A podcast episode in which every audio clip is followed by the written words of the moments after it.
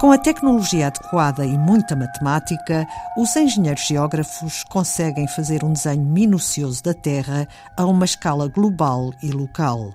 Este ano celebra-se o centenário da criação do primeiro curso de Engenharia Geográfica na Faculdade de Ciências da Universidade de Lisboa.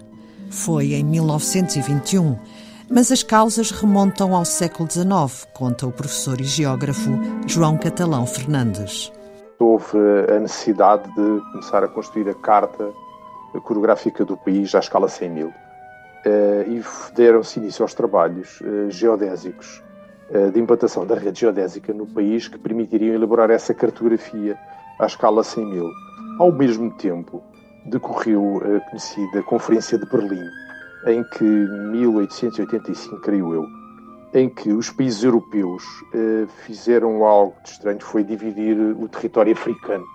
Portanto, ou seja, no fundo impuseram eh, aos colonizadores de então, que era Portugal, França, Inglaterra, que reservassem para os outros países também uma pequena parte da África. E havia a necessidade de elaborar cartografia desses territórios e de limitar as fronteiras dos territórios que nós tínhamos em África.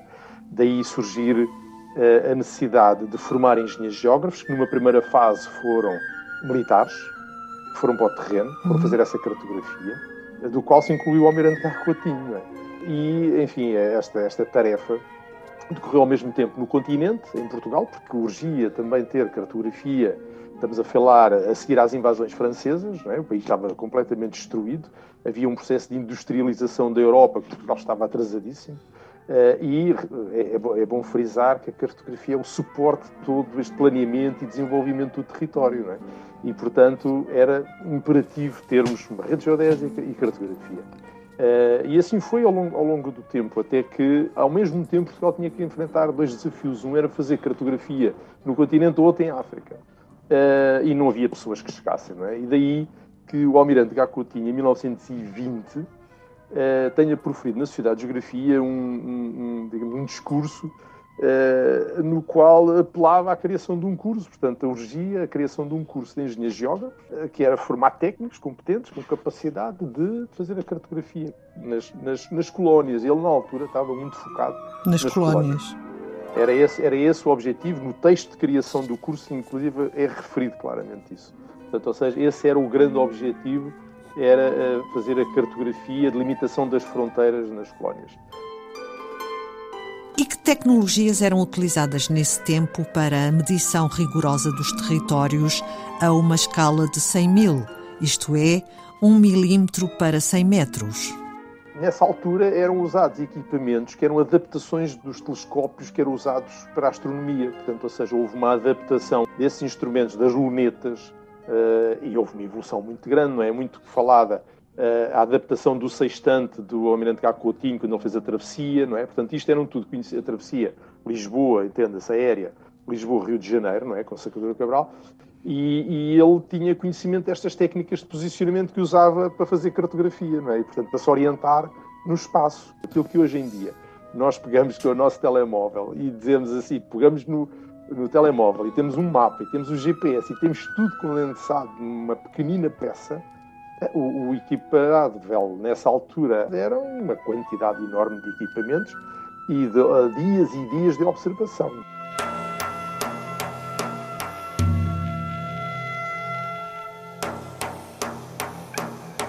De lá para cá, muita coisa mudou e a tecnologia também se aperfeiçoou.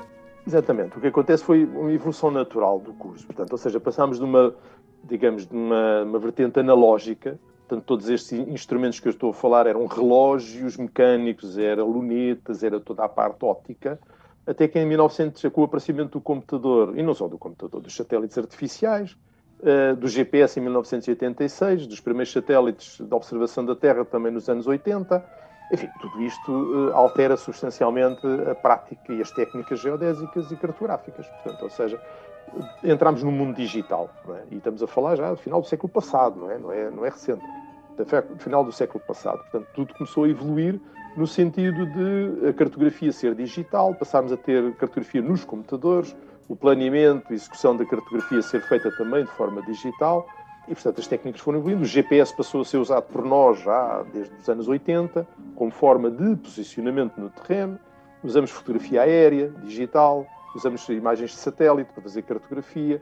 Portanto, tudo isso começou a evoluir até que sentimos necessidade de ampliar a abrangência do curso. O geográfico estava muito conotado com a Terra, não é? A Terra, as coordenadas geográficas, latitude, longitude, portanto, é essa a perspectiva.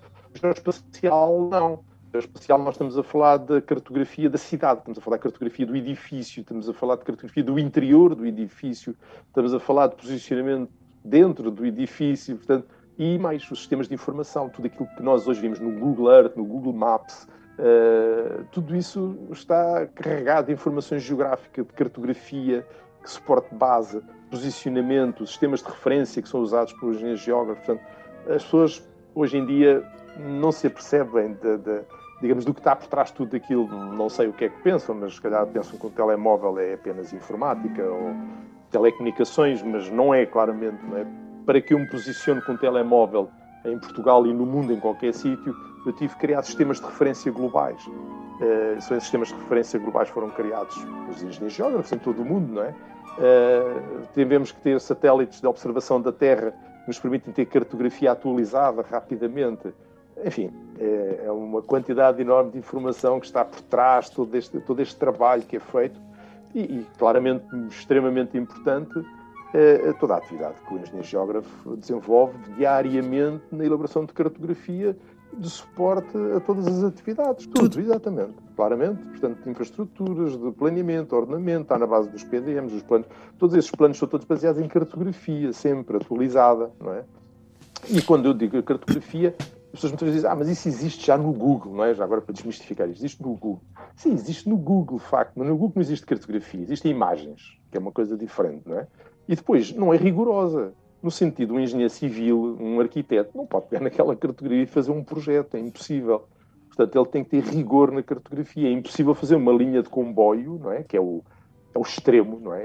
Para nós, em termos de cartografia e de rigor, é o extremo, é, digamos, uma linha de comboio. Portanto, é que é preciso fazer cartografia com precisões que estamos a falar de 5 milímetros. Quer dizer, portanto, isso não se consegue enfim, de uma forma simples.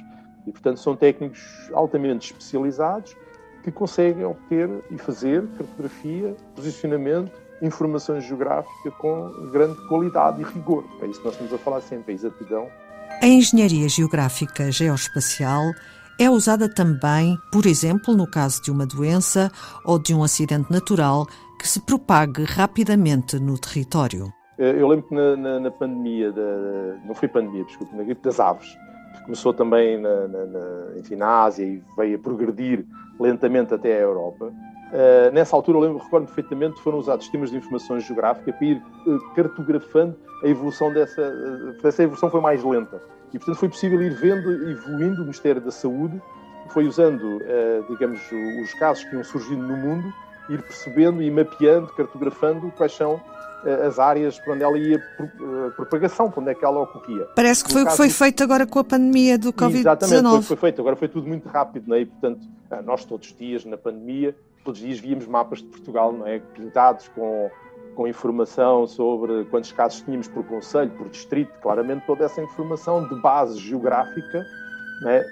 enfim, a base geográfica foi construída por engenheiros geógrafos, naturalmente. Mas aí entramos já num mundo, pronto, já não diria seja um mundo da área de engenharia geográfica, não é? porque já não é requerido aquele rigor que eu tenho estado, que eu referi várias vezes. Eu dou-lhe um exemplo, agora a ilha de La Palma, não é? É, é talvez dos melhores exemplos que possamos dar, quer dizer, aquela erupção vulcânica desastrosa, não é? que está a destruir casas, qual é o contributo do engenheiro geógrafo neste momento? É total numa, numa situação destas. Porquê? Porque neste momento está a fazer a cartografia da erupção, ok? Vendo para onde é que ela está a fazer eh, mapas diários para onde é que está a correr a lava. No fundo, a partir daí, nós conseguimos, sabendo a cartografia das estradas, perceber quais são as estradas que foram cortadas, quais são as casas que vão ser atingidas. E quando, quando tudo serenar, que felizmente vai acontecer, é? mais dia, menos dia, mais menos, menos mês, terá que ser feita a, cartografia de novo daquela zona da ilha, não é? E, obviamente, serão os engenheiros geógrafos espanhóis ou outros eh, que irão tratar dessa, de refazer tudo aquilo. E um aspecto importante, por vezes as pessoas nem se lembram, as pessoas, por exemplo, naquele caso, que tinham casas, foram destruídas, é preciso perceber onde é que estava a casa deles, porque aquela, digamos, porção de terreno continua a ser deles. É preciso refazer o cadastro da propriedade privada, não é? Portanto, a ver a quantidade de, informa, de, de, de enfim, trabalhos que nós fazemos uh, diariamente. E como a Terra é um planeta dinâmico, não é? Isto vai estar sempre, vai sempre, sempre em atuação permanente, uh, seja por isto, seja por crescimento das cidades. As cidades vão continuar a crescer.